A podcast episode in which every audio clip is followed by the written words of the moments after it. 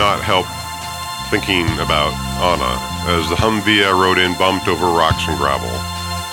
I couldn't help it because I was laying on top of her dead body. Hiding, stowing away. I couldn't wait to get away from her, from her and her sticky blood. Yesterday, when we planned this, Anna and Rufus calculated that from where Anna would be picked up, we would drive by this huge, gnarly tree. They said, You'll be following a faint road, a trail, really. You'll go right past this tree. When you do, count to 45. At that point, you will be traveling up a long, slow uphill. When the count gets to 45, I will jump. The Humvee will be driving uphill, slowly enough to give me a chance to jump out. Jump out and then hide. I would be inside the perimeter of the museum security. I wouldn't be home free, but it would be a solid start.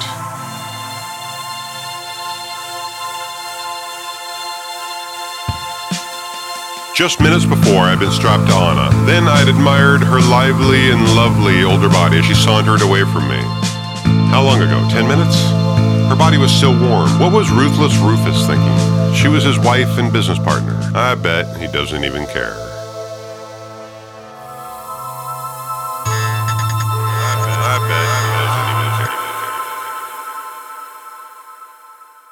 Anna and I jumped from a plane, landed, stowed our chute, and split up.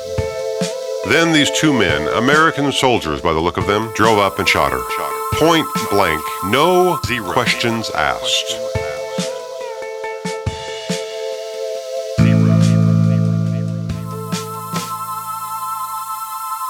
Now, those same shooters are up in front of the Humvee, joking and laughing, as though they hadn't just killed a human being, as though she didn't matter. And though I hated Anna, I wanted to punch them both in the face.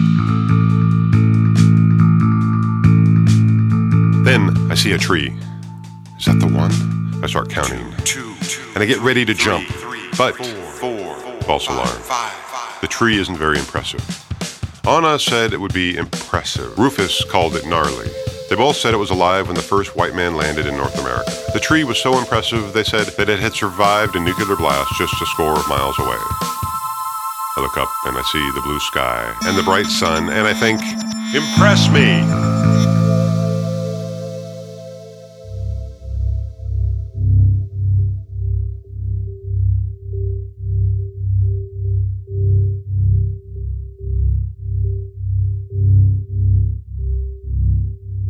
I hear talking through my Bluetooth earbuds. I'm apparently on speakerphone. I hear Jan say, I'm telling you, this is crazy. Then she said, They've already shot Anna. Are you going to sacrifice Sean too? 79 says, None of us like this plan, but if Sean doesn't do this, no one lives. None of us, at least. Then I hear 208 say, Jan, we are all sacrificing. We've sacrificed so much already. If we don't do this, we sacrifice everything we've already done.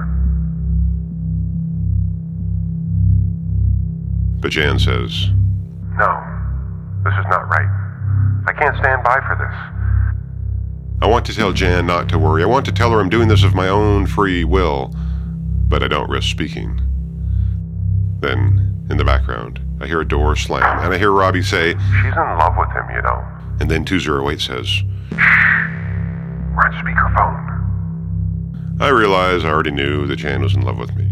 And the Computronium triggers something in my brain, something Jan once told me, and I have an idea. Yes, that will work. That will work.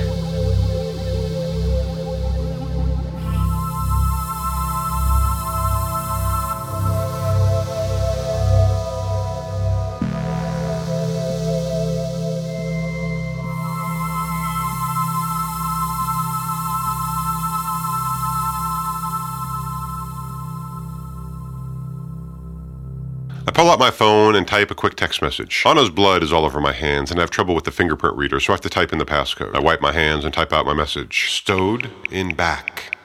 No tree yet. The swoosh sound of the text being sent sounded so loud I expect the men in the front to hear it over the sound of the engine. I fumble to try to find the volume button, but the blood makes my phone slippery and I don't succeed. I'm on speakerphone, and I hear my text come in. Joanna says, Sean just texted. He says he's in the car but hasn't passed the tree. And just as I hear Joanna say that, I saw it. And it was impressive, just as Anna said. beyond gnarly, knotted, dead looking, majestic, like a religious shrine to nature. Genuinely amazing. It looked like the kind of thing that was strong enough and weird enough to survive a full on nuclear blast, though, of course, it hadn't. And my mind has changed. I have a new plan, though I can't risk sharing it with the team. My plan is risky. They're not going to like it. I listen to the Humvee's engine roar as it climbs the hill. It is so steep that I can see down to the bottom of the hill. It feels like we're going to topple over backwards. And I realize I forgot to count. I can now see the gnarly tree behind me, but how far away is it? How fast are we going? Has it been 20 seconds? Or two minutes? Shit! The Humvee slows. I decide this is my chance. Back at the warehouse, Anna made me practice this move, using some obstacles we had found. The idea was that I hook my leg and arm up over the back ridge of the truck, low so I can't be seen, and push up and over just before we crest the hill. Then I will lay flat on the ground and hope the driver doesn't look into his mirror until he has navigated the crest of the hill and I am out of sight. If I get that far, I will run for the bushes. I was now just inside the virtual fence perimeter, but not yet to the first checkpoint. I have to get out before the first checkpoint. That was the plan. Few plans have gone well lately, but I am in contact with Computronium and I'm changing the plan. The back of the Humvee's cab is canvas, and there's also a vinyl window cloudy with dust and age. I roll in the blood from Anna's body. I smear blood on my face and arms. Then I roll off of Anna's body. I find a small tear in the canvas, and I pull, ripping it wide open. I crawl up into the cab and see the two soldiers. They are intently focused on navigating the steep final section of the hill, practically a cliff, and I climb in behind them. The Humvee rolls over the top of the hill and lurches to the top and lands flat, struggling a few meters on the flat ground. Look around for something I can use, something, anything, and spot a crowbar. I pick it up and I hit the soldier on my right as hard as I can. I hear a crunching thump, and I wonder if I just knocked him out or if I actually killed him. The driver turns to me and I can see a look on his face. The question, What the fuck? I look nothing like Anna, but I have blood all over me, and he was momentarily confused, like maybe she'd risen from the grave, and I hit him in the face with the crowbar. The Humvee continues to roll forward, then lurches and bounces.